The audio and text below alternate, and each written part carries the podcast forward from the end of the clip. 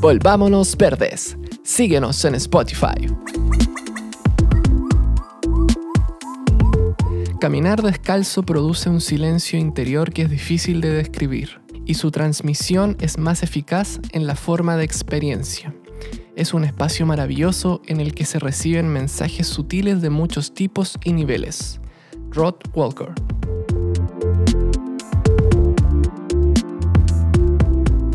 Hola a todos, estamos en una nueva entrega de nuestro lindo podcast Volvámonos Verdes y como siempre agradecemos a nuestros colaboradores Libro Verde, una editorial y librería independiente que se enfoca en temáticas de naturaleza.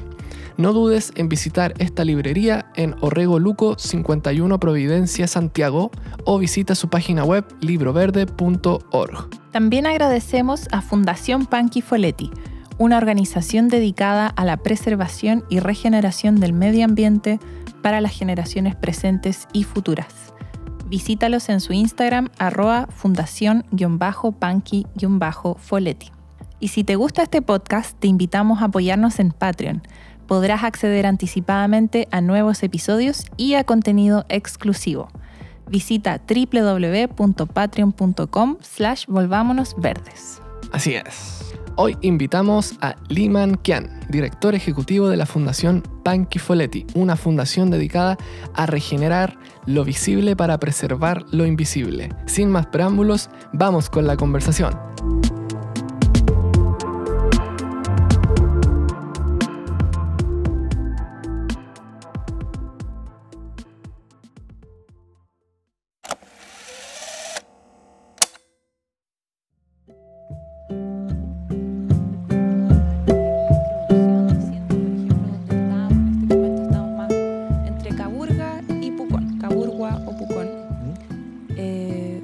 Varios días de sol y justo hoy día se largó a llover otra vez porque ha sido un invierno súper lluvioso, me parece. Para bien, me parece también. Es para bien, los árboles están felices, están terminando su receso vegetativo. Mm. Todos los seres vegetales están con ganas de comenzar la fotosíntesis, con los primeros rayitos que salieron la semana pasada. Y ahora estamos todos felices. No hemos tenido muchas nieves, eso nos preocupa porque al no tener nieve es probable que tengamos muy poca agua en los meses de enero y febrero en nuestro amado Valle de Panqui. Exacto. ¿Mm? Y estamos hablando, como escucharon la voz, de Limanquian. Limanquian, ¿cómo te encuentras? Me encuentro feliz, estoy feliz de que ustedes hayan venido a nuestra casa. Eh, son muy bienvenidos, esta es nuestra casa familiar, no es la sede de la fundación. La sede de la Fundación Panqui Foletti está en el Valle de Panqui, ya con buen tiempo vamos a poder ir. Mm. Hasta ayer habían 10 centímetros de nieve y no sé si vamos a poder subir en los autos. Que hay una cuesta bien desafiante camino al valle. Eh, Panquifolete está ubicado a 16 kilómetros por el camino a Panqui, casi donde termina el camino. Un kilómetro ¿Es más cerca de Curarrehue, por ejemplo? Es antes de llegar a Curarrehue, mano izquierda. Tú vas hacia Copanqui, que está, hay un amigo que tiene ahí un emprendimiento, Claudio Sorena, y más arriba están las termas de Panqui, y cuatro kilómetros después de las termas de Panqui está la casa de la fundación, en un terrenito pequeño de 5 metros mil metros cuadrados, donde tenemos una casita de 28 metros cuadrados, que fue donde vivimos los dos últimos años. Este mes de marzo bajamos más mm. cerca de la ciudad por la educación de nuestra hija Navichu, que va a cumplir 12 años ahora en diciembre. Mm. Y ahora me decías que el Valle de Panqui estaba tapado de nieve. Tapado, tapado no. El año pasado fue un metro de nieve en este tiempo. Este año han habido acumulaciones de 15, 20 centímetros y hoy día deberían haber 5 centímetros con la lluvia se va, pero todavía esperamos que vengan más nevazones que puedan conservar el agua en las altas cumbres. Claro, es que ha llovido mucho, pero las temperaturas han estado muy altas, me parece. Ha, ocurrido eso, mm. que han habido mucha, eh, mucha temperatura alta. Eh, por este calentamiento global. Mm. Ebullición global, dicen Naciones Unidas hoy día. Ya ni siquiera habla de calentamiento global, sino que de ebullición global. Sí. Bueno, eh, Limanquian, nos contaste un poquito del Valle de Panqui. Quizás nos puedes contar un poco de ti o de tu historia, lo que te parezca. Eh, quizás cómo llegaste aquí y cómo es esto de la Fundación Panquifolet y todo eso. Perfecto, mira, Limanquian no le gusta hablar mucho de él. Mm. ¿ya? Eh, puedo decir que estudié las ciencias forestales. Eh, mi nombre es Jorge Orellana Limanquian. Eh, nosotros llegamos al Valle de Panqui por casi, casi accidente, sin conocer. Tuvimos la posibilidad de conocer ese lugar y, y poder adquirir un pequeño pedazo de tierra ahí, de 5.000 metros cuadrados. Y el llegar al Valle de Panqui nos, nos brindó un calor, un amor inconmensurable. El lugar está lleno de seres invisibles, los foletis. Los foletis no son otra cosa que los seres elementales que nosotros no somos capaces de ver con nuestra visión adulta. Los niños en sus primeros años de vida sí los ven, porque están puros y prístinos. Nosotros a través del paso por la sociedad, por, por la vida que llevamos, por el samsara, dice mis mentores, fuimos perdiendo esa capacidad de percibir lo invisible. Y Limanquiana ha tenido el regalo de poder percibirlos en, algunos instantes de su día en retiros largos, prolongados de un año y medio sin acceso a la ciudad. Y ese lugar le llamamos el Valle Encantado, así le llaman los vecinos de Curarrehue. Es un valle de aproximadamente 6.000 hectáreas que son vecinos de la Reserva Nacional Villarrica por el lado este. Por el lado norte, hacia arriba, está cercano al Parque Nacional Huerquehue. Hay que pasar un par de, territorios que son de colonos, de unas tierras fiscales que fueron entregadas en los tiempos que nadie quería vivir ahí. Muy inhóspito, las familias del lugar son maravillosas. En el Valle de Panqui viven aproximadamente 18 familias que son las personas con las que se encontró Limanquean y Yaidaray cuando llegamos al valle. Y al mirar las laderas de ese, de ese valle, nos empezamos a preguntar por qué la ladera con exposición norte no tenía árboles. Y dijimos, bueno, aquí tenemos que hacer algo, tenemos que movernos, hacer. Y así nace un poco la fundación. Eh, en el Valle de Panqui pasó un fuego hace tres décadas y algo más que quemó todo, absolutamente todo, y las laderas con exposición sur están regeneradas nuevamente con Coihues, con Quila, con eh, Ñirres, con más arriba Lenga. Es un, es un valle que donde está la sede de la fundación está a 900 metros sobre el nivel del mar.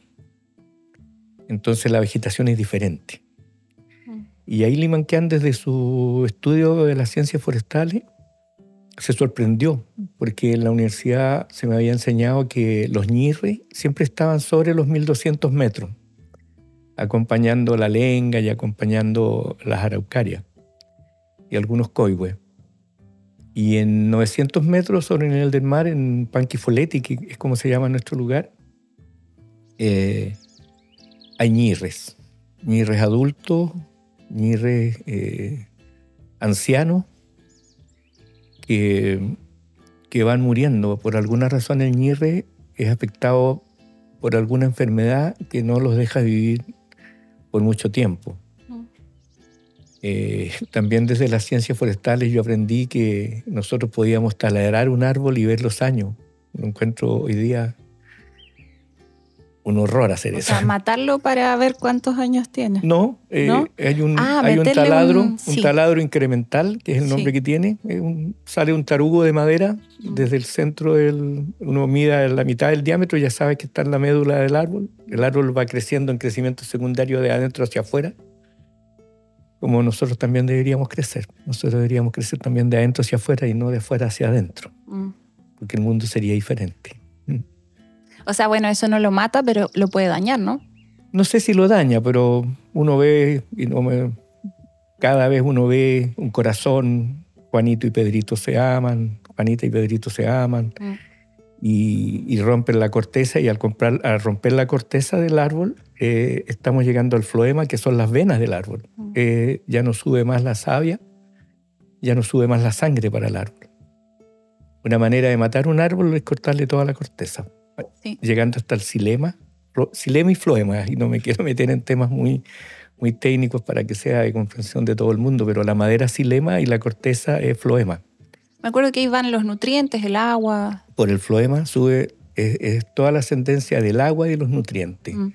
El floema son las venas de un ser vivo como el árbol. Mm. El árbol es un ser vivo igual que nosotros, siente igual que nosotros. Se ha descubierto ahora con, eh, alta tecnología de que los árboles lloran. Ya hay grabaciones donde se escucha llorar los árboles. Y nosotros hemos tenido, ¿quién tiene la sensibilidad de sentir cuando un árbol está sufriendo. Y es muy fácil también ver en, un clavo en un árbol, ¿ya? a veces de, puro gusto, otras veces para sujetar un, cerco. Mm. Eh, aquí en este lugar donde estamos viviendo ahora he descubierto un par de árboles que han sido clavados antiguamente por ignorancia, no por insensibilidad, es por ignorancia. La ignorancia causa mucho sufrimiento. Y ahí me gustó eso que decías de que los árboles crecen de adentro hacia afuera. Mm. El humano parece que crece de afuera hacia adentro. Bueno, es, un sentido bien especial porque nosotros lo que hemos estado eh, estudiando junto a mi compañera Yaidaray y Navichu en nuestras filosofías de vida es que nosotros podamos, eh, podamos ser para ser y luego tener y vivir con lo suficiente, con lo necesario. Hemos tenido esa experiencia linda de vivir en 28 metros cuadrados, tres personas, mm. dos años completos con todas sus temporadas, y eso fortaleció mucho la, la familia. Eh, Yaidara lleva 14 años junto a Limanquian y para mí es un regalo. Bien. ¿Y cómo fue que se les ocurrió la idea de crear esta fundación Panqui Foletti? al mirar esas laderas desoladas, donde están creciendo las especies nodrizas, dice mi amigo Gabriel Orrego Bastorga, eh, los notros, las quilas, están apareciendo. Y después de leer los documentos y todo ese material tan bello que entrega Gabriel, eh, logré interpretar desde mi humilde visión de las ciencias forestales que, se está regenerando. Entonces, al mirarme con Yaidaray el año, el año diciembre del 2020, yo le dije, Yaidaray, yo tengo un sueño. Y eso es la fundación. Es un sueño, poder regenerar lo visible para preservar lo invisible. Y de ahí viene el nombre también, ¿no? Panqui Foletti. Panqui significa puma cachorro o puma joven. Sí. Mis amigos peñas me dicen que pangui es puma adulto y panqui es puma cachorro, mm. puma joven. Y eso a Limanquial le hace mucho sentido porque eh, dentro de todo lo que he podido formarme, he descubierto que mi aliado de poder es el puma. Mm. Es un aliado de poder que, que me fue mostrado por uno de mis mentores. Entonces me hace mucho sentido el nombre Panqui y por alguna razón tenía que llegar a habitar ese espacio. Y Foletti es un, es un hombre caprichoso que Limanquean sentado en Brasil antes de venirnos al valle. Eh, a Limanquean le encanta ponerle nombre a las cosas para poderlas identificar. Y me metí a Instagram y quise buscar qué significaba, cómo se expresaba un duende, un hada, un elfo, un gnomo, una ondina en italiano. Yaidaray es de apellido Chiarello. Eh, los nonos, sus papás y todos sus ancestros llegaron a Brasil hace mucho tiempo, pero son de origen italiano. Y la nona hablaba italiano de pequeña, después lo fue perdiendo de a poco, lo tenía, pero lo iba perdiendo de a poco porque pasaban cosas ahí en ese tiempo en Brasil. Y el foleti es el sinónimo de todos los seres elementales invisibles. ¿ya? Que no son los elementales del agua, agua tierra, aire, fuego, ¿ya? sino que son eh, los foletis, los seres elementales invisibles. Y ese es un mundo maravilloso, mágico, precioso, de puro amor, de pura, de pura buena onda. ¿ya? Los duendes son un poquito gruñones y son medio rabiosos de repente, son llevados a sus ideas, un poquito como Limanquian también, que es un poquito llevado a sus ideas a veces y es un poquito terco o persistente, que es como yo lo defino, No, me venzo, no, No estoy dispuesto a rendirme en esta vida. Pero finalmente uno cuando preserva la naturaleza, la biodiversidad, toda la increíble diversidad de seres que ahí se encuentran, está preservando todo eso que tú mencionas. Ese es el fin, esa es nuestra misión, poder, poder preservar eso. Y con el enfoque de poder educar a la infancia y la adolescencia. Porque si nosotros podemos cumplir esa noble tarea de, del cuidado y la preservación, de los seres visibles e invisibles que habitan en esos lugares y la importancia de que, viven, vivan en armonía. Los seres humanos, los Homo sapiens sapiens, deberíamos ser capaces de vivir en armonía, en amor universal, entendiendo, entendiéndose el uno con el otro y darnos cuenta que somos espejos. Mm. Y si algo me molesta de, de Katy, está dentro de mí por eso me molesta. Mm. No es otra razón. Y al mirarte a los ojos veo que no tengo por qué molestarme contigo, porque eres mm. un, ser muy lindo.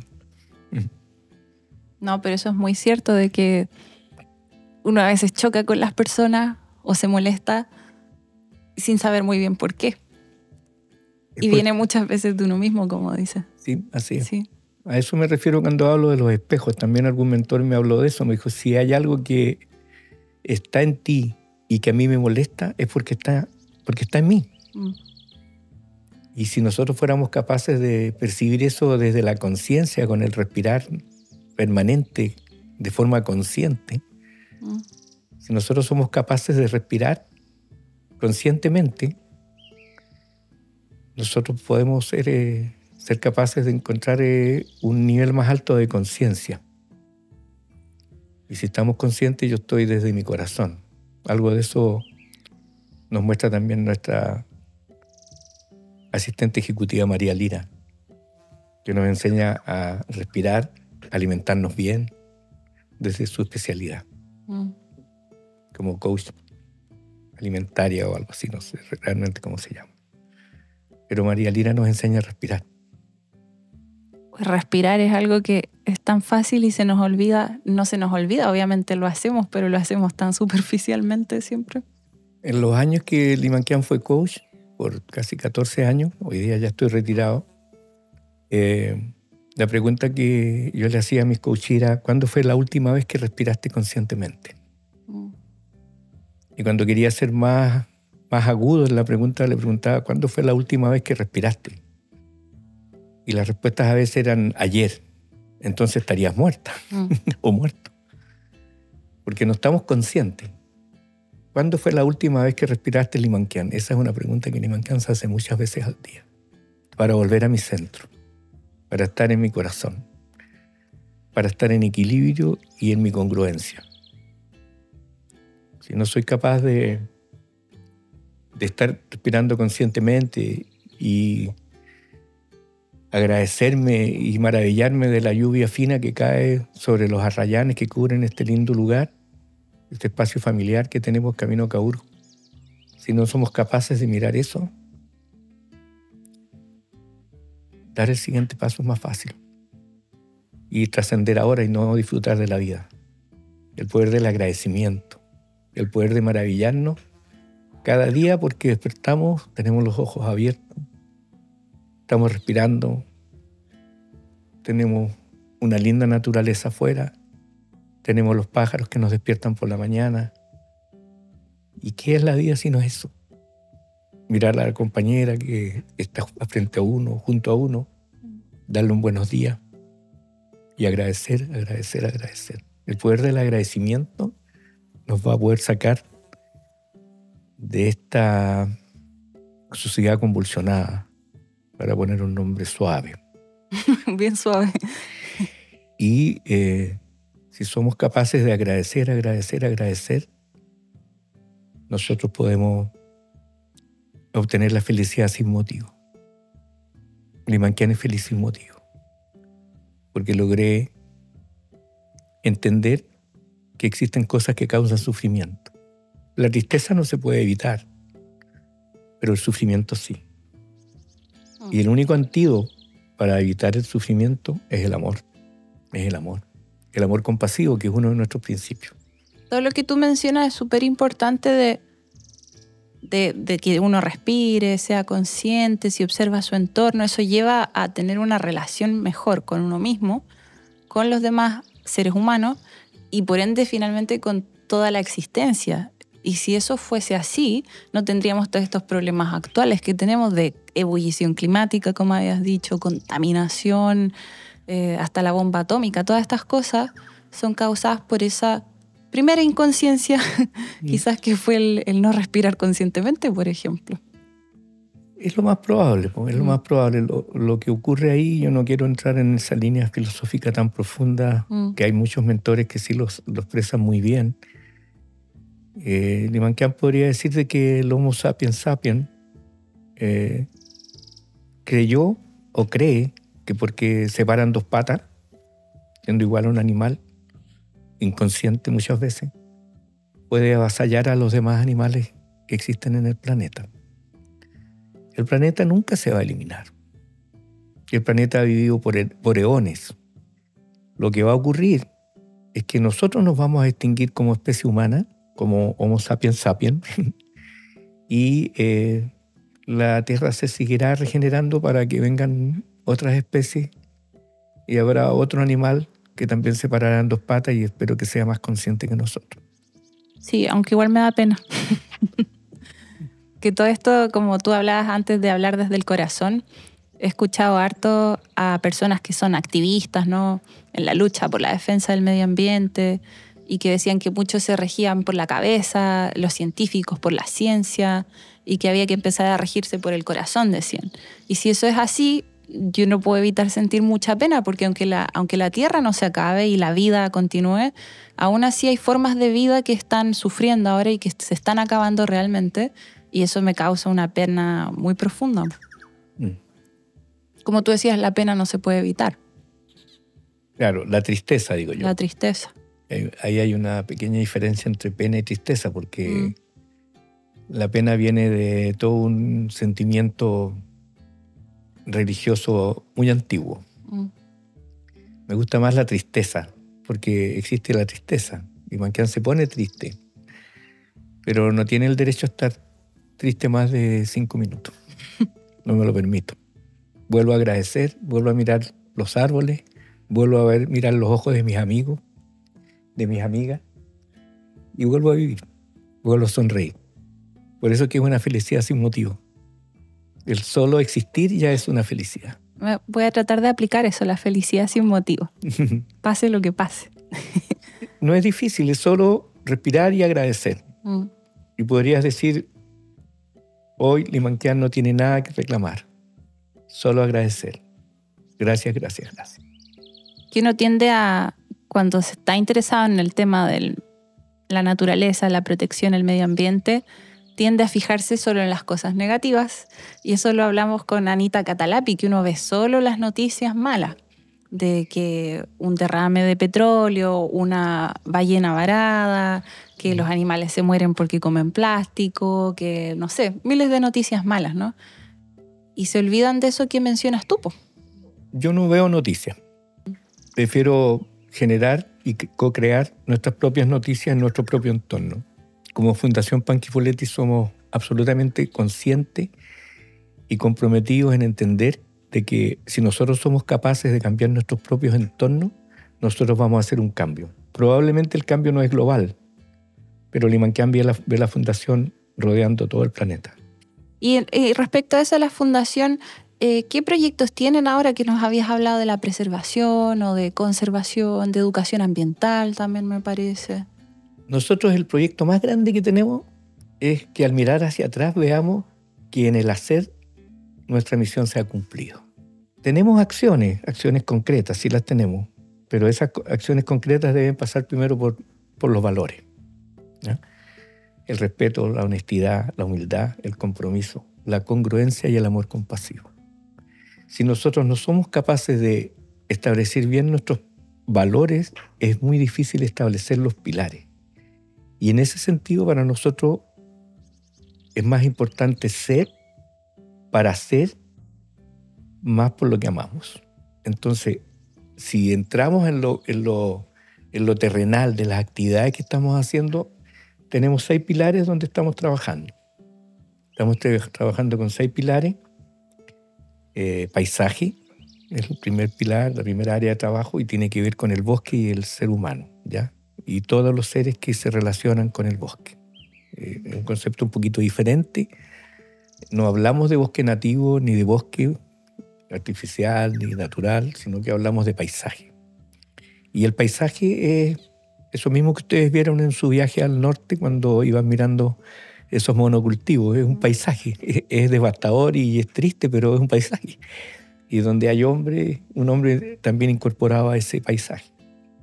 La flora, que tiene que ver con todo lo que nos entregan los... El bosque entrega miles de hierbas con las que nos curamos siempre, desde mucho tiempo. Eh, las enseñanzas ancestrales nos muestran de que el llantén es para la vena y el matico es para cicatrizar. Y, eso, y esa, esa flora está dentro del bosque nativo. Entonces debemos utilizarla. Mm. La fauna. Ahí hablábamos recién del zorrito, de, del puma, que, que tiene su propia cadena alimenticia y si no existiera el puma no se destruiría el ecosistema. En la ganadería el puma no es muy querido porque se mata, mata a los corderitos nuevos cuando tiene hambre, sino él no tiene ese problema. El, el pudú está dentro de la cadena alimenticia del puma, pero si nosotros le alteramos su vida, vamos a alterar. El puma nunca mata por matar, como el hombre blanco, mm. como lo que decía el gran jefe Seattle. ¿ya? El, el, puma no mata por matar, el, el, puma mata por comer. Nosotros los homo sapiens matamos por matar, por una ideología o porque nos gusta cazar eh, pajaritos. De hecho, una vez quería mencionar que hablamos con un científico, Nicolás Galvez, y él nos mencionaba, él tenía las estadísticas, ¿no? Los números, y decía, los pumas casi, si pueden, ellos evitan incluso atacar ganadería, ovejas, no se quieren enfrentar al ser humano, lo evitan a, toda costa y la mayoría de ataques son por perros. Entonces, claro, él mata por comer, como decía, y ojalá sin, sin meterse en el camino al ser humano, porque el puma sabe que el ser humano es peligroso. Así es, mm. así es. Somos peligrosos. Sí. Somos súper peligrosos. Deberíamos ser amorosos, no peligrosos. Mm. La funga es otra área que trabajamos. Todo lo que tiene que ver con el mundo de la funga es un mundo maravilloso. Y bueno, hemos tenido aquí un poco la experiencia de dos festivales Fungi, Fungi Fest maravillosos que nos han mostrado y nos enseñan. Eh, Limanquian en sus estudios de ciencias forestales nunca supo de, de, los hongos. Mm. Los hongos eran los boletos boletus que estaban sobre las capas de pino y eran ricos comerlo con tallarines y que no eran venenosos, pero los demás no los mirábamos porque no sabíamos, por ignorancia nuevamente. Mm. De nuevo la ignorancia que causó mucho sufrimiento probablemente a esos seres vivos que son los hongos. Otra línea que trabajamos fuertemente es la infancia y la adolescencia. Eh, inicialmente con María y las personas que me apoyan, eh, amigos que están en la fundación junto a nosotros, definíamos solo infancia. Y después nos dimos cuenta de que hay un grupo etario que está absolutamente olvidado en la, en la sociedad, y son los adolescentes. Nos preocupamos de los niños, malamente, pero nos preocupamos, ¿ya? Nos preocupamos del adulto y del adulto mayor, pero hay un grupo etario que son los adolescentes que van hoy día a la deriva. Y nosotros deberíamos ser capaces a través del voluntariado, a través de los senderos interpretativos, de la, el buen uso de sus energías, son súper fuertes. Yo quisiera tener de nuevo la energía que tenía cuando tenía 16, hace 50 años atrás, para poder eh, hacer lo que ya no puedo hacer.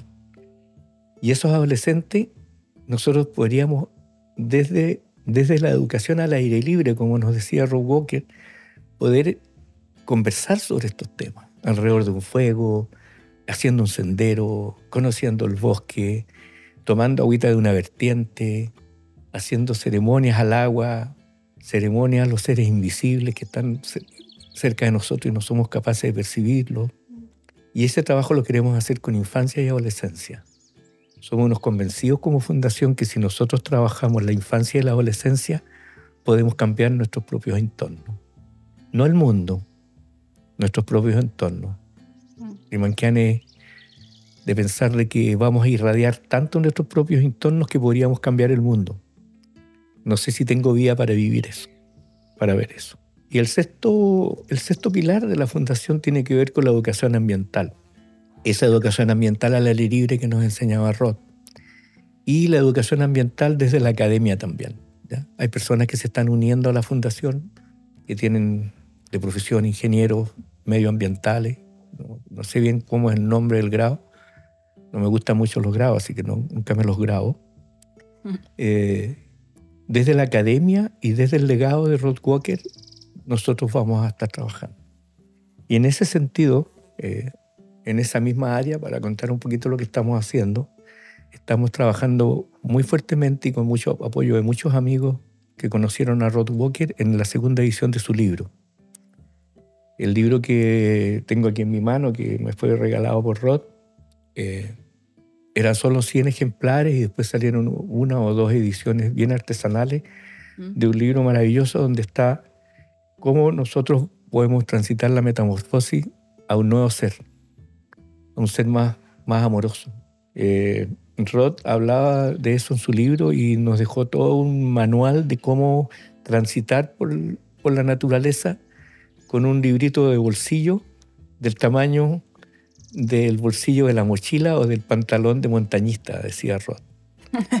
Rod me decía... Súper práctico. sí, Rod me decía, Limanquian me decía, cuando cuando hagamos el libro, porque ya conversábamos de esta segunda edición, cuando hagamos el libro tiene que ser el mismo formato, ¿ok? Sí puedo, no puedo, con sus términos.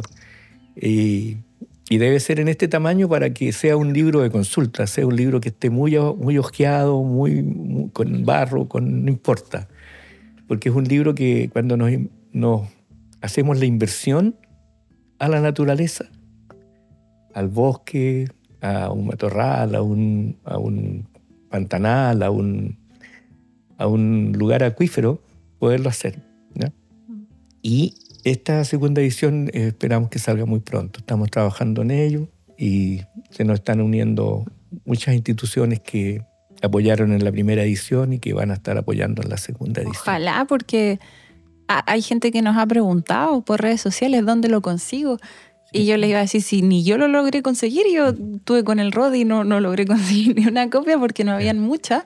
Y creo que estaba una versión online. Me acuerdo que yo la leí de forma online. Sí, nosotros podemos, nosotros podemos eh, conocer un poco más de Rod desde, eh, desde su web. La web está activa. Mm. Tuve una reunión con Meli, su hija, y la web está activa. Y la web se llama tocatierra.cl. Y ahí está toda la transcripción del libro, está todo el libro en digital.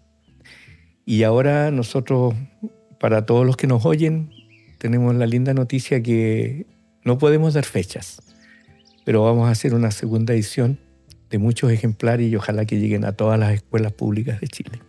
En eso estamos trabajando. Y ahí él hablaba, me acuerdo de los valores que tú habías mencionado, los valores que regían a la fundación de usted. Él mencionaba todo eso de, de tener ciertos valores que rijan la vida de uno. Esa es la única forma. Eh, cuando nosotros no tenemos valores, andamos por la vida como zombies, como Walking Dead. Mm. Ya, están de moda, ¿no? Mm. Tenemos que tener esos valores que nos inspiren. Desde la honestidad, desde la humildad, desde la congruencia, desde el amor compasivo, desde el compromiso de hacer las cosas. Mm. Esos son los valores. Muchos mentores de Limanquian lo han inspirado y Rod Walker es uno de mis mentores. Así lo veo. Fuimos muy amigos. Lamento mucho su partida. Y Rod Walker se regía, a mi parecer, mucho por la humildad. O sea, él no se las daba de, un grande y le llamaban el padre de la educación al aire libre, pero él iba tranquilo por la vida sin, sin agrandarse nunca. Yo vi un reconocimiento en su, en su casita que, dice El héroe de la educación ambiental. Mm. Así fue nominado.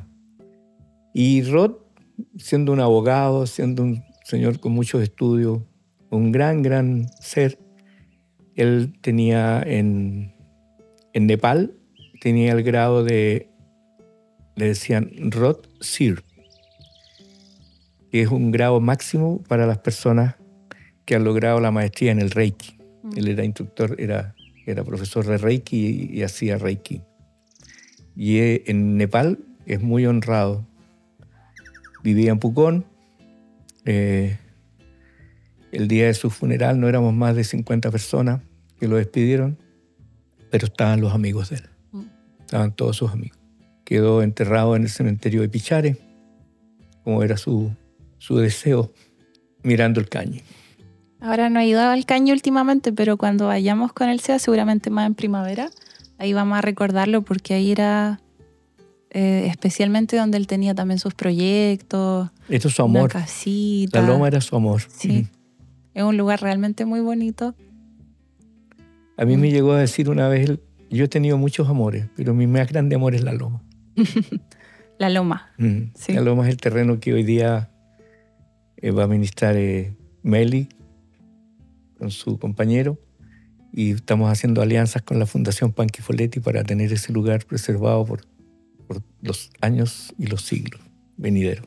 Y ojalá con mucha educación ambiental al aire libre, como él nos decía, que Mm. sea experiencial, como una experiencia. Y por eso mandaba a los alumnos a sacarse los zapatos, Ujú. a sentir, decía, "Sen- tienes que sentir el frío, nos dijo, que no dejen de quejarse tanto, decía que tanto frío, que tanto calor.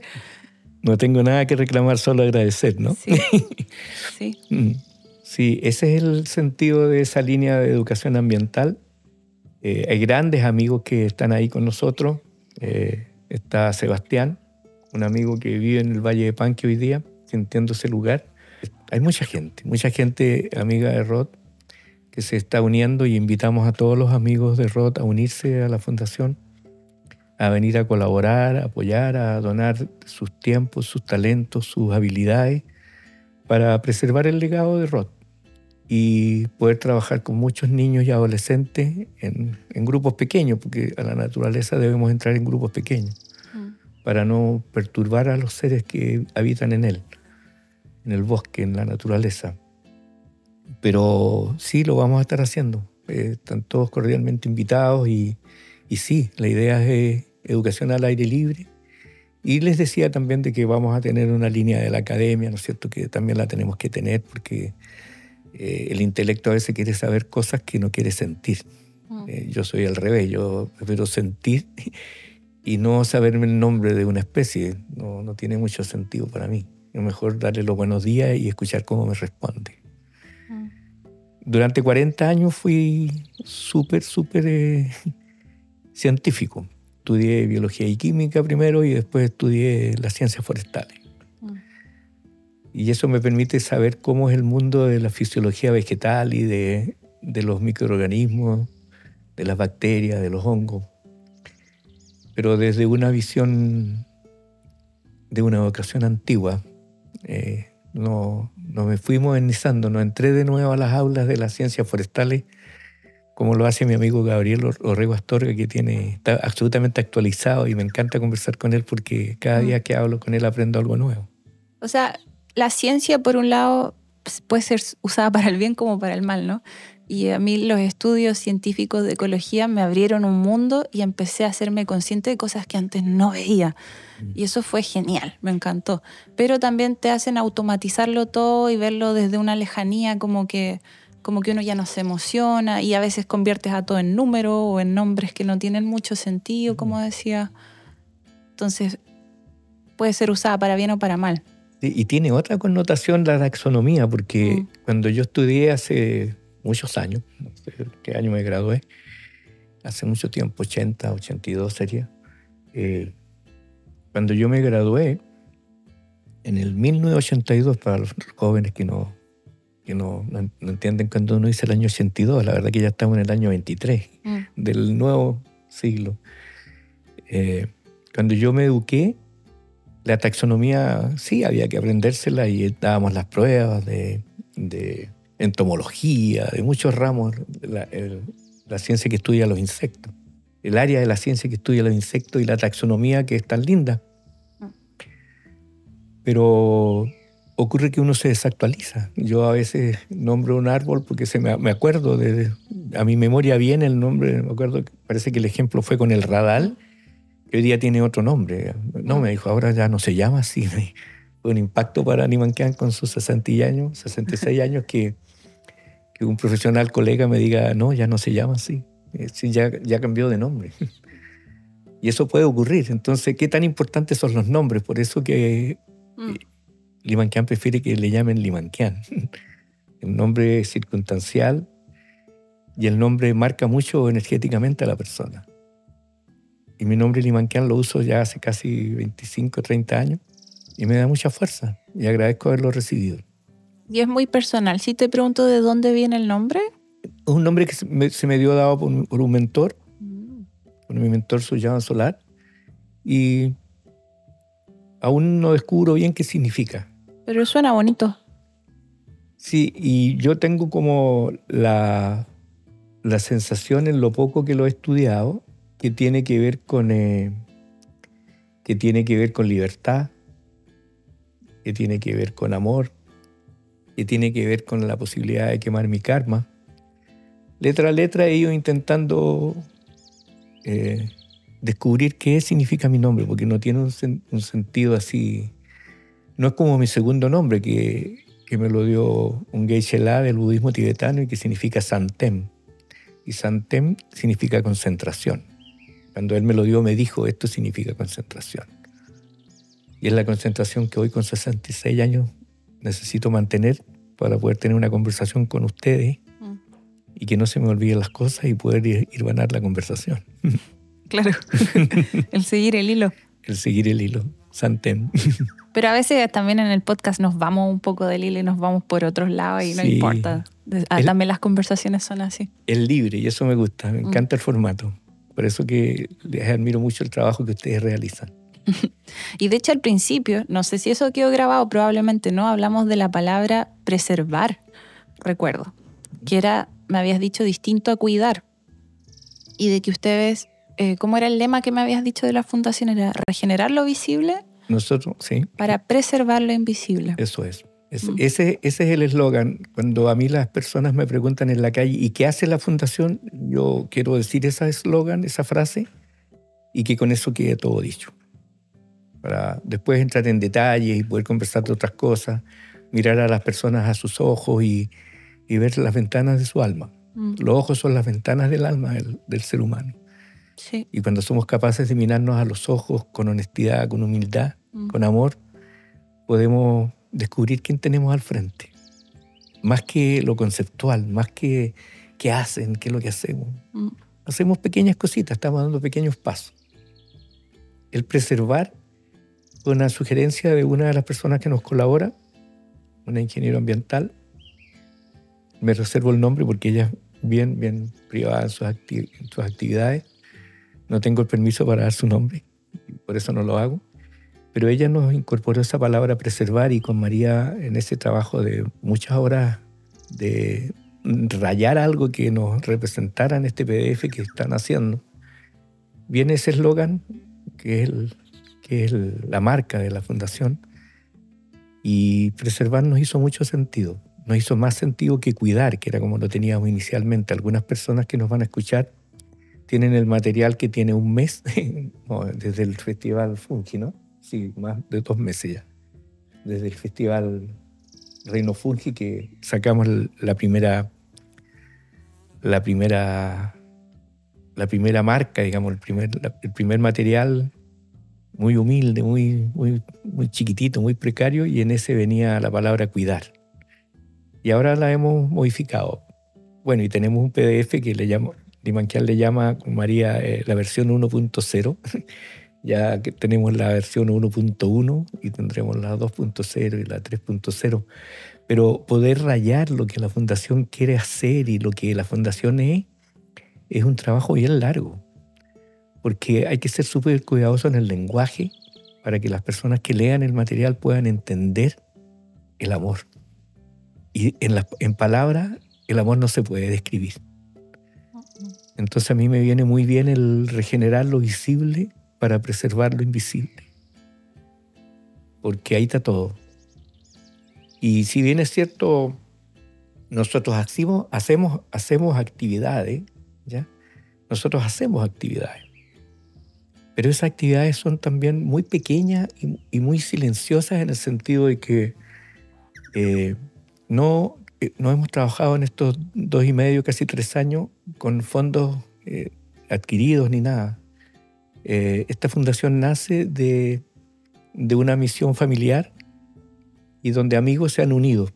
Mm. Y así llegaron los directores y así han llegado los colaboradores y las personas amigas de la fundación también que se están uniendo con ustedes, que son su proyecto Volvámonos Verde, son nuestros amigos también. Mm. Y, y, nos colaboramos.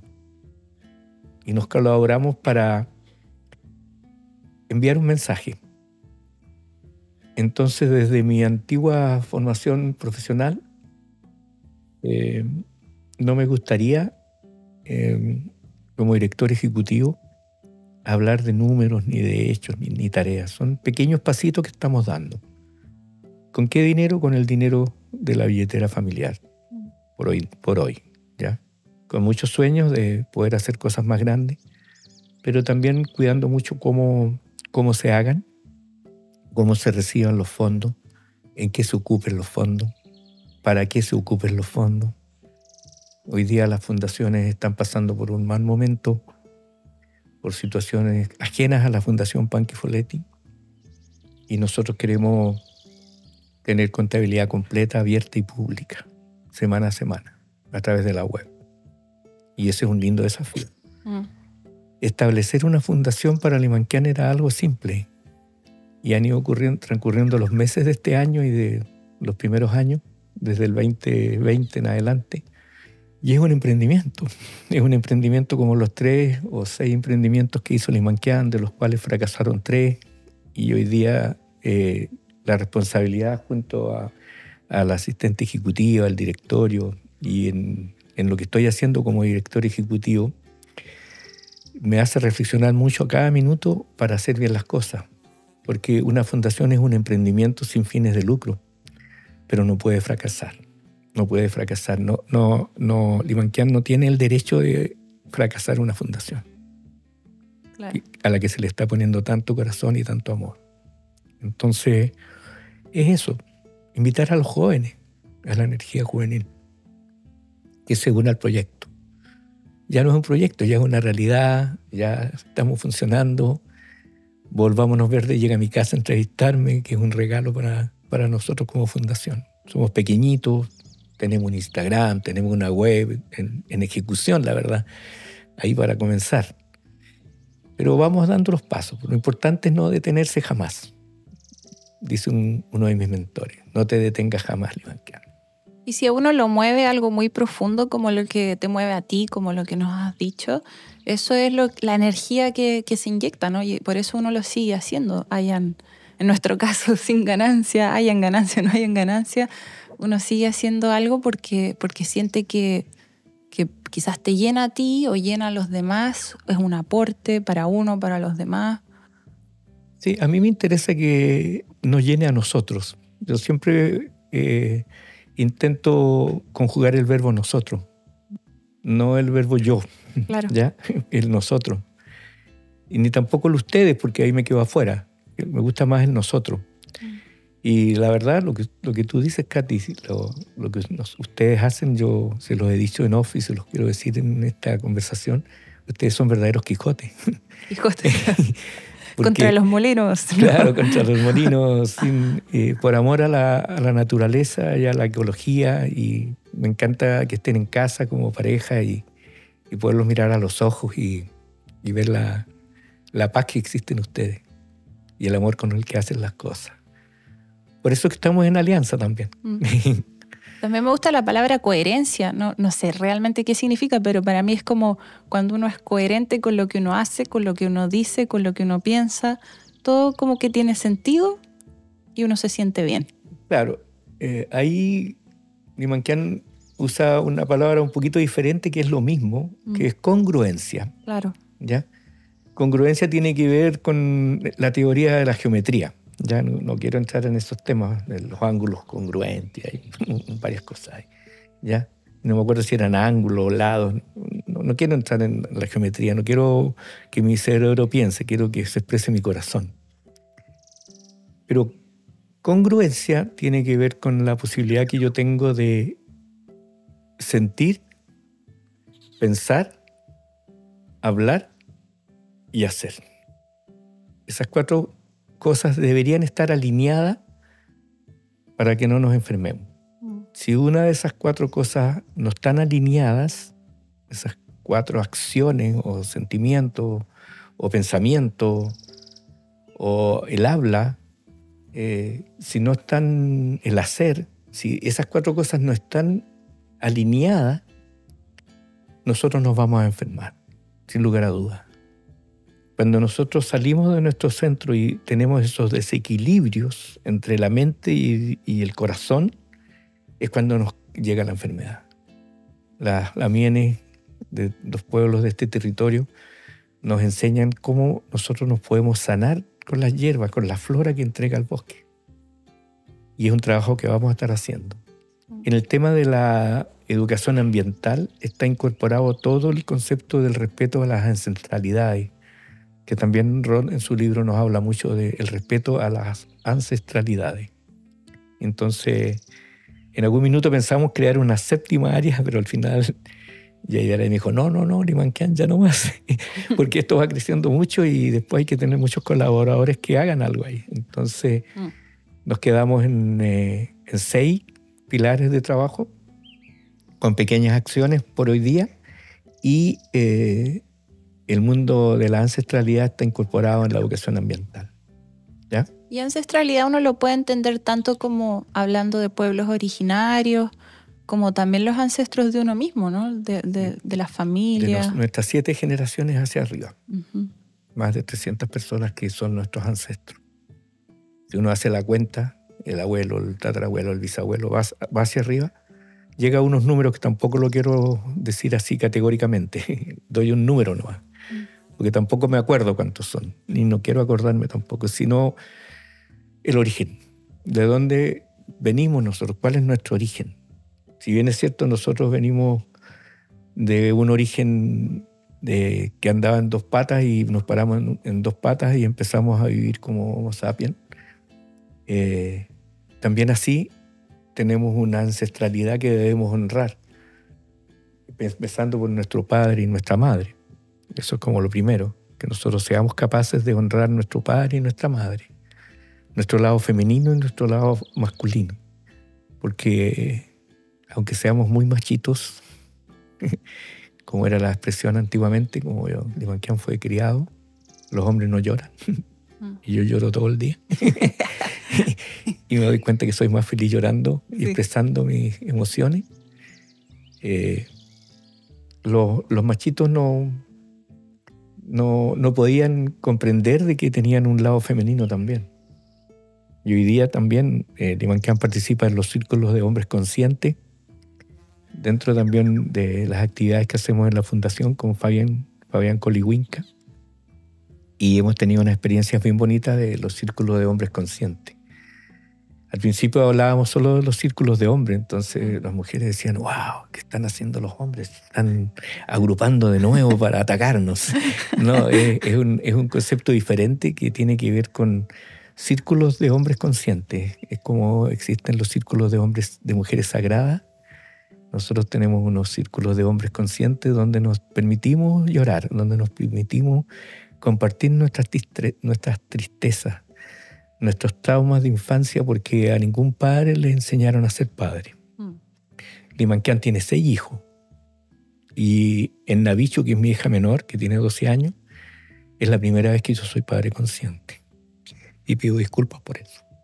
Es que, como dices, voy a meter en un tema aquí medio complejo, pero por estos desequilibrios que hemos tenido ¿no? entre el poder masculino y femenino, como le llama, o el patriarcado, como también le han llamado, se ha causado mucho dolor y he visto mucho dolor en mujeres, pero también veo mucho dolor y muchas heridas en los hombres. Y qué bueno saber que hay grupos de hombres que se están uniendo a hacer estos círculos conscientes porque los hombres están pasando por una crisis también. Muy fuerte, mm. muy fuerte. Eh, a los 66 años, Limanquian lo que intenta es abrir la mente Mm. y abrir la visión para poder comprender cosas con las que no fui educado. He tenido conversaciones coloquiales con amigas. Tengo una amiga muy querida en Cañete que me dice el machito. ¿Ya? Porque ella en cada momento resalta alguna actitud que yo estoy teniendo, pero yo fui criado de una forma un poco diferente, ¿no? ¿Ya? Mm. Y eso no significa que, que yo no sea respetuoso de, de la diversidad, de lo diferente. En Panquifoletti, cuando visitemos, tenemos un árbol de la diversidad que honramos todas las mañanas, donde tenemos un, un mandala de colores, que ahora se cayó con el viento, tenemos que ir a ponerlo de nuevo. Pero es un lugar que como familia nosotros en Panquifoletti eh, honramos para poder honrar esa diversidad y desde mis 66 años poder entender de que los hombres también lloran y que es bueno llorar y que tenemos que sacar esas emociones y que tenemos que tener relaciones asertivas y no violentas. Que una pareja pueda entenderse y comprenderse solo mirando las ventanas del alma, que son sus ojos. Probablemente si Limanquiano hubiera tenido esta capacidad de entender esto, no hubiera tenido los dos divorcios que tuve anteriormente. Probablemente no, ¿ya? Lo más probable que no. Tengo la certeza que hoy día, siendo consciente, mi vida hubiera sido distinta. Pero no me arrepiento como la hice. Se hizo. Y se hizo bien. Con, con errores que uno comete. Todos los seres humanos cometemos errores y nadie es perfecto. Todos somos perfectibles. Podemos llegar a la perfección a través del estudio, de la meditación, de escuchar nuestro corazón, de caminar por el bosque, de escuchar los seres, de entender que hay visiones diferentes, que nadie es igual a otro. Porque Dios cuando creó a Limanquian, creó a Limanquian y botó el molde. ¿Votó el qué? El molde. No hay nadie igual a, a Limanquian, no hay nadie igual a Katy. Somos, botó el molde, porque somos diferentes, pero tenemos que tener la, la sensibilidad de podernos entender, podernos entender, comprender, empatizar con el otro. Eso que mencionas da para maravillarse, pues que cada persona sea única y yendo para atrás todas las generaciones del pasado y todas las del futuro, no hay nadie como tú, o como yo, como, como las demás personas. Ya. Y hay que entenderlo desde la humildad, no desde la arrogancia, no desde el ego. Nadie es igual a Limanquian, pero desde mi honestidad y mi humildad, los dos apoyos internos, dice uno de mis mentores. La honestidad y la humildad, las dos H, Mm. que me marcaron fuertemente en mi caminar. Esos valores son uno de mis favoritos, la honestidad y la humildad. Cuando leía el libro de Roth pensaba en eso. Sí, nuestro amigo Roda hablaba de eso también. Son conceptos universales, pero uno lo escucha de sus mentores. Por eso es importante tener mentores en la vida. Y un mentor no es un coach. Un coach es un coach que hace un proceso de coaching. Un asesor es un asesor que hace una asesoría. Un consultor es un consultor que hace una consultoría y da un resultado. Entiende una situación y da un resultado, un informe. Un mentor es quien ya la hizo. Y Nemanquian en su vida ha seguido a Cristo, ha seguido a Tisnatán, a Ocho, a Suyaban Solar, que es mi maestro raíz, y a muchos seres. Son personas que ya hicieron un camino. Roth es un mentor para mí, absolutamente. En los dos años y fracción que lo logré conocer y leer su obra y conversar con él, ver su humildad, ver su, su vivir con lo necesario, su, su, su amor a los demás, su modestia. Es un, un ser encantador. Es un ser encantador que está en esta conversación. Está presente, está feliz, Sí, está riendo con sus ojos color cielo. sí. Profundos los ojos de Roth también. La, Sí. la mirada que tenía él era súper profunda. que tiene. ¿Qué tiene? Él me decía tanto de que cuidara mi lenguaje siempre. Me decía, ojo con lo que dices porque estás creando la realidad, me decía. Especialmente en un podcast. Así es, así es.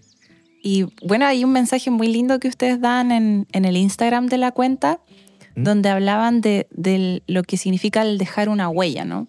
tantas personas queremos dejar una huella, o eso nos enseñan, Mm. pero quizás, como ustedes llaman, hay que minimizar esa huella, caminar ligero, como Sí. le dicen. Sí, frente a, ese, a esa percepción y a ese, a ese tema, eh, a mí lo que siempre se me viene primero a la mente es el rayado o la destrucción de la corteza por escribir un corazón o un XX se aman.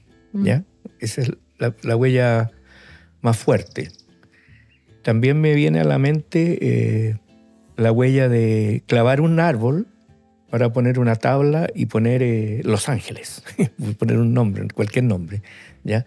Una persona que viene de ese lugar y clava un letrero en un árbol que dice Los Ángeles. Ha tocado verlo en los bosques de, de este territorio. Eh, esa es una huella que no, no le hace bien a la naturaleza. Para ser bien práctico, ¿ya? Eh, nosotros como familia eh, tenemos el análisis que con lo que nosotros hacemos durante el año para neutralizar nuestra huella de carbono, debemos plantar 11 árboles como familia Mm. al año. ¿ya? Hay, hay algunos, hay también, ya las ciencias han desarrollado unas fórmulas matemáticas que te preguntan cuántos vuelos de avión hace, cuántos autos tienen, si tienen autos, si andan en bicicleta. Eh, Hay varias varios, eh, características, no sé cómo, parámetros son esos, que determinan cuánto es tu huella de carbono. ¿ya? Y esa huella de carbono para nosotros como familia son 11 árboles al año. Y eso es lo que hacemos, tratar de plantar el triple, para estar eh, con la cuenta a favor. Mm.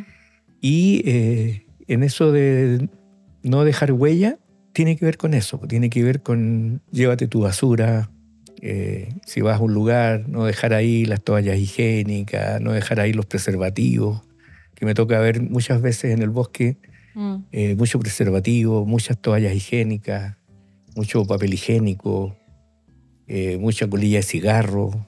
eh. no dejar tu huella, no dejes tu huella, llévate tu basura. O averigua cuánto es tu huella de carbono y colabora con las organizaciones que permiten minimizar esa huella.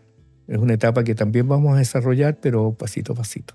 Queremos tener también una forma de que eh, las personas del planeta puedan eh, dejar huella cero, de carbono en ese caso. ¿ya? Y ahí en eso de la huella, no es lo mismo que no dejar un legado.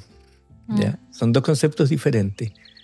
No dejes tu huella, minimiza tu huella, eso es clave desde el punto de vista de, de la ecología. Tú que eres ecóloga me lo vas a comprender muy bien, de que nuestro habitar en el oikos sea, Mm. sea sin huella. ¿ya? Y eh, el, el legado es diferente. Ivankian sí quiere dejar un legado. La fundación se está creando para que eh, sobreviva los próximos 500 años. Y para eso es un emprendimiento bien desafiante. Y estamos haciendo las cosas para que el día que yo trascienda como Limanquian, eh, la fundación continúe. La fundación no es de Limanquian, es de todos los colaboradores que se van uniendo. Hoy día tenemos colaboradores, no sé, 40, 50 personas que nos colaboran. Ustedes mismos son colaboradores nuestros dentro de ese grupo y queremos que sean miles. Que si salimos a caminar en, pasivamente por un camino rural para llegar a un bosque, seamos kilómetros de personas en un ancho de 4 metros. Ese es el sueño limanquiano. Que podamos caminar a un bosque muchos kilómetros de personas caminando conscientemente y pasando por los entornos y entendiendo de que están los vecinos de cada lugar, que ellos son los que, a los que les pertenece el lugar y que nosotros solo vamos de visita, porque tenemos que ser súper respetuosos del paisaje. Mm. Y el paisaje incluye al vecino, que llegó primero que nosotros. Eso es respeto. Nosotros tenemos alianzas bien bonitas. Una de las alianzas que tenemos es la alianza con Volvámonos Verde, con ustedes. Y tenemos una alianza bien bonita que ha ido naciendo de la amistad también con, con la Fundación Cuidemos Paraíso. Mm. Están ubicados en Pailquín Alto. A los que les mando un saludo en esta grabación, pues son muy lindos amigos. Sí, o sea, es que como decía, hay distintos proyectos naciendo en distintas partes. Muchas veces el mensaje último a veces se parece, no es el mismo. y, y a veces se juntan, bueno, se fusionan, se ayudan entre sí mutuamente. Nosotros nos hemos dado cuenta que al colaborar con personas se potencian ciertas cosas. Mm. Así es. Y no dejar huella. En un mundo donde todos anhelan dejar su huella, nosotros te invitamos a hacer algo diferente, minimizar la tuya. En la Fundación Panchi Folletti creemos que cada paso cuenta y que cada elección puede marcar la diferencia. En lugar de dejar una marca visible en el mundo, te alentamos a que tu paso sea suave y casi invisible, como el susurro de las hojas al caer. Es bonito eso. eso es lo que nos inspira. Uno no, leyendo un párrafo de, de esas características que está en nuestro PDF, y pido las disculpas por haber leído, si, si nosotros somos capaces de eso, nosotros tenemos la tarea hecha. Tenemos un directorio que lo conforman seis personas. Eh, en el directorio está Jorge Orellano Villarzún, Claudia Chiarello, Simón Orellana Castillo, Álvaro Secó Fernández, Luis Eduardo Villarruel y María Lira Gaete. Ese es nuestro directorio. Es el directorio eh, legal. ¿ya? Hay que tener un directorio, hay que tener una organización, los estatutos y la parte la parte legal de, este emprendimiento loco que se nos ocurrió hace ya casi tres años y que va caminando, que va caminando. Tenemos colaboradores, eh, no quiero aburrir nombrándolos a todos, pero tenemos cerca de 30 colaboradores o 25 colaboradores, a quienes también le agradece Limanquian eh, el tiempo y, y las cosas como lo están haciendo, porque todos trabajan por amor. Tenemos un grupo de teatro que lo lidera el director Felipe Jorquera. Estamos en una obra de teatro que esperamos estar estrenando en diciembre o el próximo año. Eh, por las vacaciones principalmente nos podríamos atrasar. Y es una obra que se llama Elemental y que tiene que ver con educar a los niños y a los adolescentes y adultos en el cuidado de la naturaleza. Es una obra que tiene actores profesionales, tiene danzantes, eh, música y esperamos llegar a París con esa obra. Ese es nuestro sueño. Limanquian no sueña en pequeño, no le gusta soñar en pequeño. Sí, a veces hay que atreverse a soñar en grande. Pero me gusta. Siempre. ¿Cierto? Siempre. Siempre. Mm. Me gusta lo que ustedes eh, son como fundación, representan un poco algo que, que, parece que están haciendo en muchas partes y que hablamos con Gastón Sublé de él le llamó la cultura alternativa o underground. es como formas de vida, quizás yo les llamo más conscientes, personas más conscientes. Respirando. Sí. Respirando. Ahí don Gastón Sublet, un gran mentor, a quien respeto y admiro profundamente, eh, lo, veía hace dos o tres días atrás tocando el piano de una manera magistral, con sus, con sus años. Y realmente el trabajo que don Gastón Sublet ha hecho eh, es un trabajo invaluable para, para nuestro país. Esperemos que sea así reconocido y que su legado perpetúe en el tiempo a través de sus libros. Es mm. un tremendo señor, tremendo señor a quien admiro mucho y de quien tengo mucho que aprender. Sí, sí, quedan muchos libros de él, por suerte, uh, un montón para aprender muchas cosas diferentes. Sí, él es tremendo, él es tremendo, pero lo que él dice es eso, pues si underground o como le queramos llamar, es respirar y estar consciente. ¿Cuándo fue la última vez que respiraste, Limanquian? Bonito mensaje. Eh, Limanquian, yo creo que ya estamos llegando al fin de la uh, conversación. pero es realmente muy linda y te quiero agradecer a ti también por acompañarnos aquí en esta conversación. Y bueno, no sé si tienes algún mensaje último que quisieras darnos. Soy Limanquian. Regenerar lo visible para preservar lo invisible. Muchas gracias por su tiempo. Gracias a ti, gracias a toda la fundación también. Gracias a mi familia, a Yaidera y a Navicho. Gracias a mi asistente ejecutiva, o la asistente ejecutiva, porque no es mi, mi, mi, es de la fundación, eh, María Lira Gaete. Y a todos los directores que nombré y los colaboradores que no nombré porque son muchos. y espero que sean miles. bien, bien. Muchas gracias. Muchas gracias a ti. Muchas gracias.